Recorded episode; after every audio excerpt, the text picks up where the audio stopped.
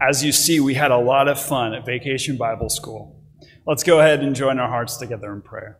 Lord God, thank you for your light that has shone in us. Thank you for the light that we get to reflect to those around us. Help us be good little night lights. Bless the words of my mouth and the meditations of all of our hearts. May they be acceptable in your sight, our rock and our redeemer. Amen. So I thought uh, for my sermon, I'm just going to kind of give you an overview and see the things that we looked at and learned for Vacation Bible School. Why? Well, because these are truths that are important for us to know as well. The goodness of God's grace is, does not stop after we don't get to stop learning after we get yay high. We keep learning and growing. But it's also important for you to know what happens in our, on our campus during the week. And every summer we get to have this great experience where we had 44 young people, as well as a bunch of teenagers and volunteers and all sorts of different people gathered around so that young people could learn and grow. Yes, some of our own children got to learn and grow, which is wonderful. But we had a, a lot of other children as well. We had children from families who live in our neighborhood and saw that we were doing something. And, and one of the families said that they had signed up for every single vacation Bible school around all through the summer to give them something to do. And we were right around there, the corner. We had grandchildren, we had nieces and nephews. We had people who come every year for our vacation Bible school. We had people who had never been to our vacation Bible school. We had children from the play school who got to come to this place that was familiar, but to get to know new faces, to learn and to grow, to come to Adventure Island. The theme was this sort of islandy thing. It's discovery on Adventure Island. And the setup is that we are looking for these, I can't remember, what are they called again? Lighthouse Keeper Louise? The Infinity Lanterns. And there's a whole story about she's this lighthouse keeper who has been given this, uh, this journal of all of these um, infinity lanterns. And we, as these adventurers, have to find them, along with the help of, of a, uh, a puffin parrot, puffin puppet called Beacon, who she could never get the name of correct. Um, but we all gathered together and we learned these, what they were showing off, pathfinders. All around this core scripture of Isaiah, which David so wonderfully read, arise, shine, for your light has come, the Lord's glory has shone upon you. And so each day we were to arise and shine with whatever that theme was. The first day was love. And the first day we learned about creation. We learned about the goodness of creation, that God created the world, created light and darkness, created the sky and the sea and the land. God created the birds of the air and the fish of the sea and land animals and human beings, and all of them were good. That God created us in love. That God created us in God's own image, and so that everyone we meet, anyone you have ever met, anyone you will ever meet, has been created in the image of God.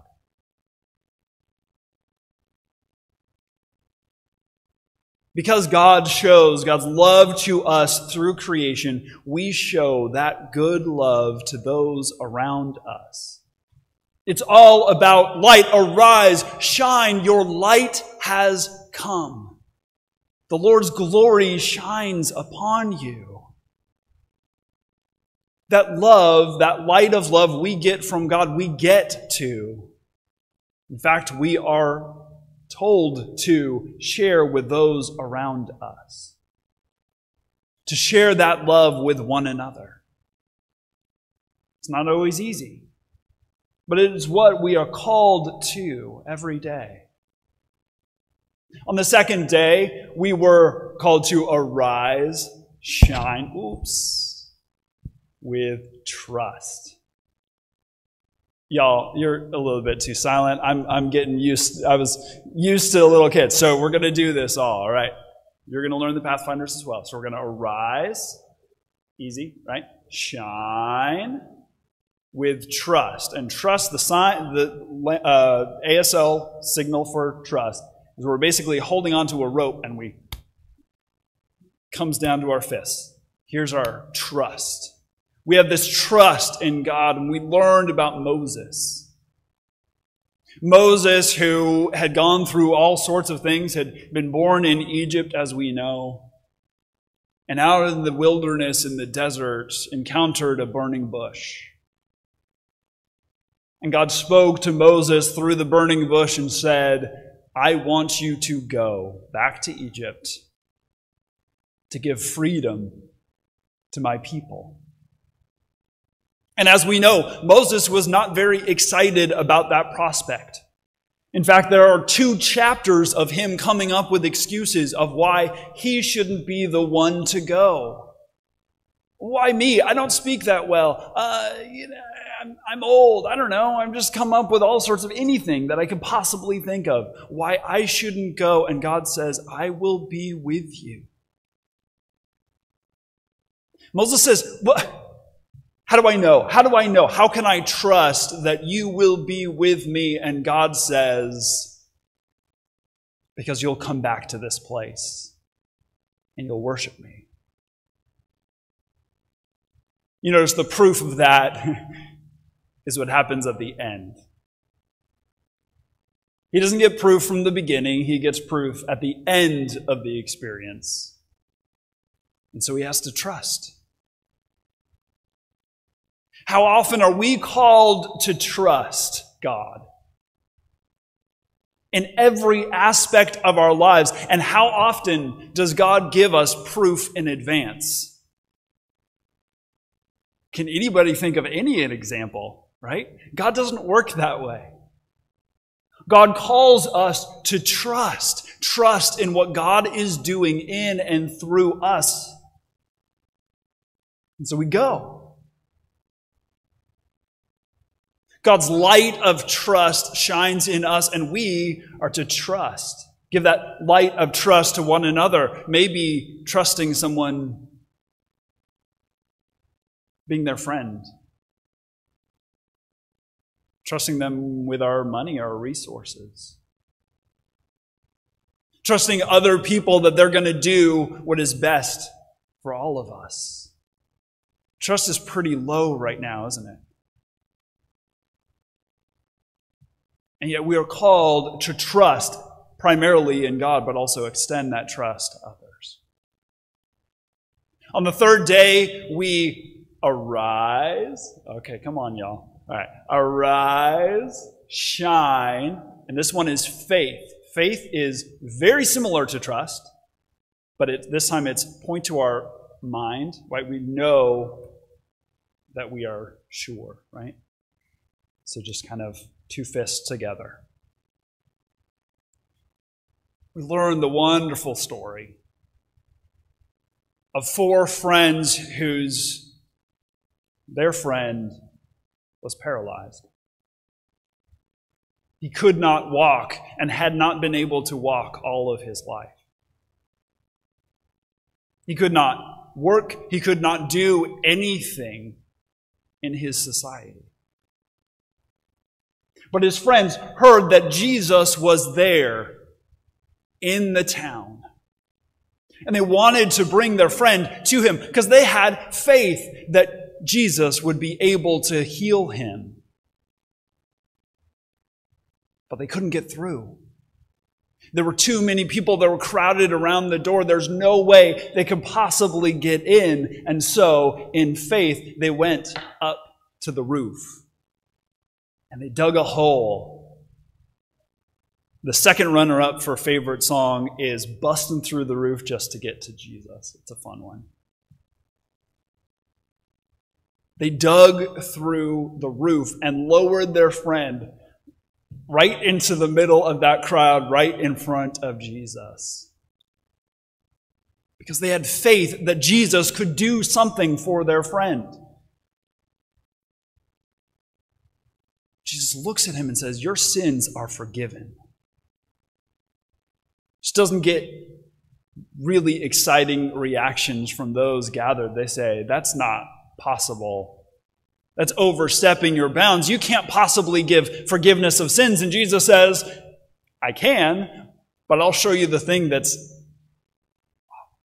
Let's say, let me get this right, right? It's harder to do, or it's easier to do from a God perspective. It's easy to say your sins are forgiven, but I'm going to show you that I can actually do these things. He says to the man, Get up, walk. Your faith, your faith has made you well. And he gets up and he walks off. His life forever changed because of his faith and the faith of those around him. We as Reformed folks uh, know that God, that faith is a gift from God. God grants us that. Because faith doesn't always make sense. In fact, most often it doesn't. Just like that trust, we don't have proof ahead of time that everything will work out. We have to trust and have faith that it will. So we go forward in faith. We trust that God is doing more than we could possibly imagine in this and every situation.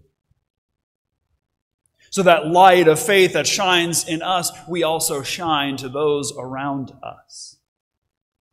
We have faith in others. We have faith that God is working all things together for good for those who are in Christ Jesus. And joy. We arise, arise, shine with joy. What's great about this is even if you're if you have a mask on, I can see you're smiling because you're doing this, right? Joy. We have joy. Deep, deep joy. We told stories that Jesus told, three parables.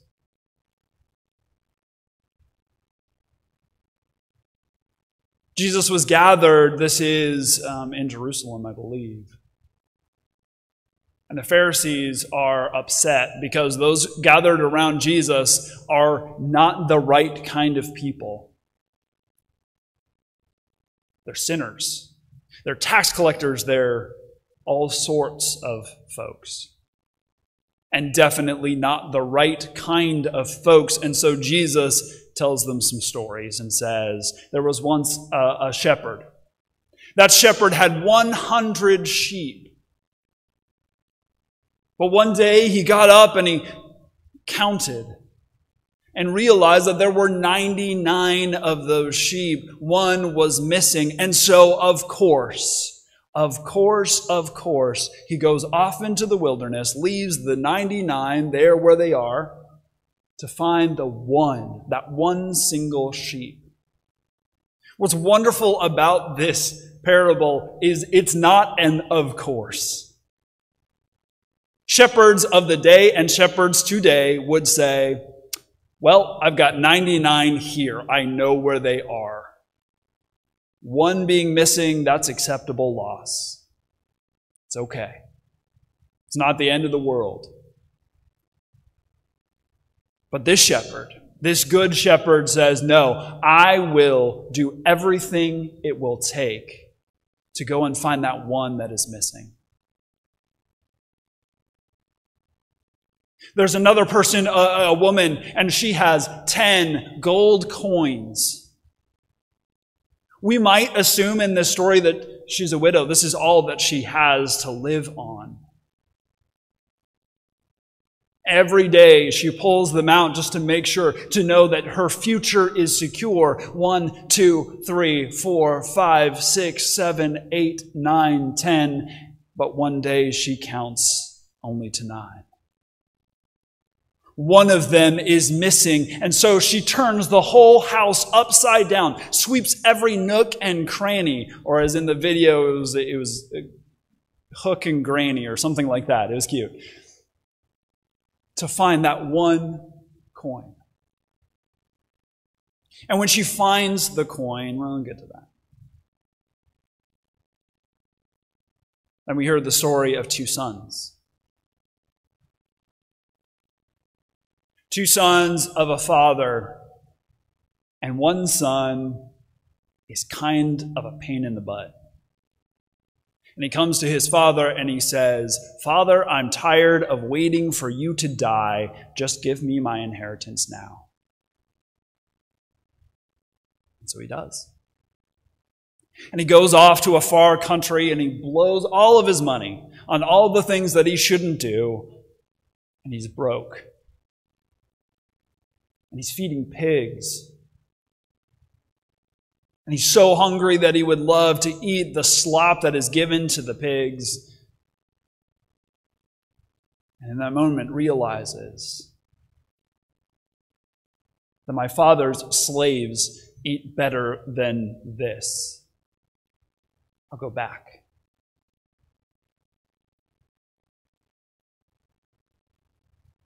When the shepherd finds that one sheep out of 100, 1%, he comes back and it, with great joy proclaims to his friends and neighbors, Look, I found the one sheep that was lost. It is that dear to me that this one sheep be found.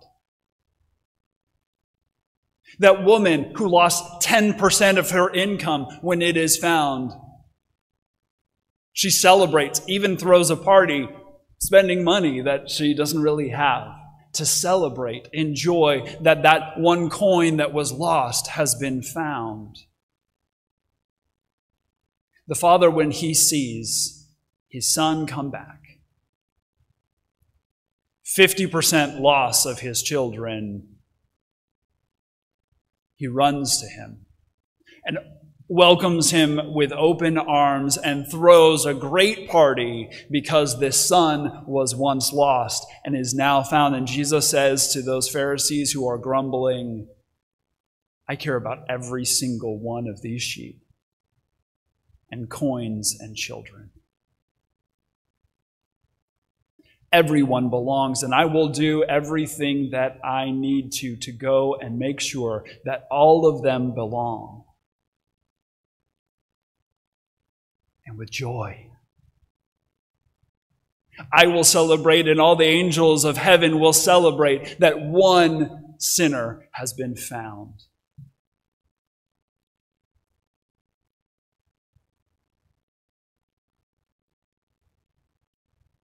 And finally, on the last day, we talked about hope.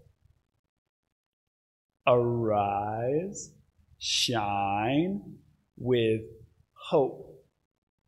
Cross your fingers like you're hoping that this is going to happen.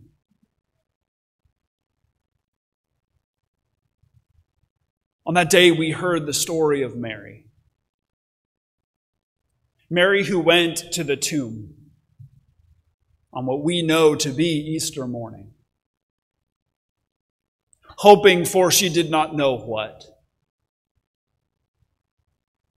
This is the culmination of everything, the, the creation that God had created in love and yet turned away from. The creation that has fallen so short of all that God desired of us.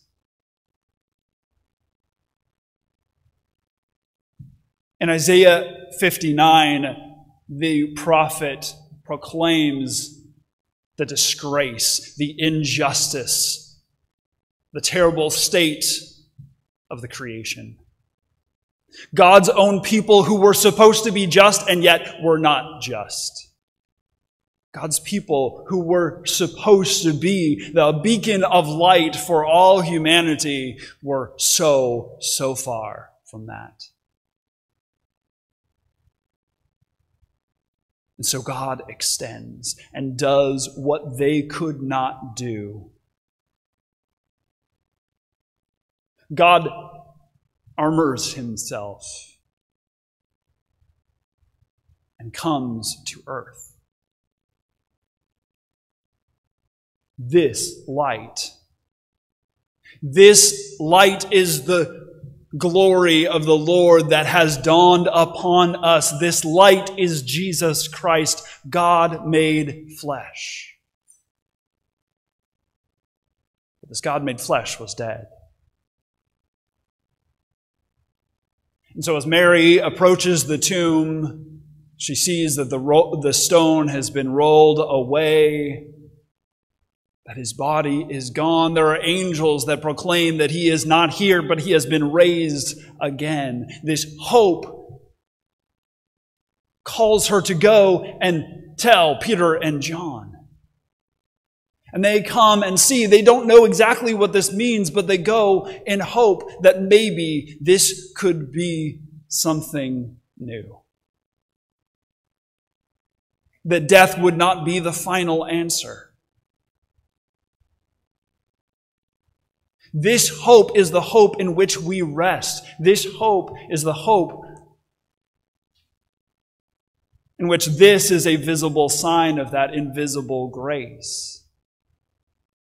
We are called to be people of hope in a world that seems so hopeless. In a world that seems so unloving and distrustful, in which we cannot have faith and trust and joy. I think we end with hope because hope is where we are going. In a world of darkness where it seems there is none of that light, God calls us. God shines on us. God's light in these five and so many other ways. And we are called to be people of hope, not looking at the world around us, which seems so dark but looking forward to the light of God's glory and kingdom. Looking for those little places of God light where God's light is being reflected in you and in me and in 44 little children, dancing around and singing. We are people of hope. We are called to give the light of God, to reflect it on those around us. This is a great, great message for two, three, four, five, six, etc. year olds. This is great news for us who are well past the time of vacation Bible school. Except to volunteer. Always volunteer. There's never a top end of volunteering. This is good news for us, too. Arise, shine. The glory of the Lord has shone upon you. This is truly good news. Amen.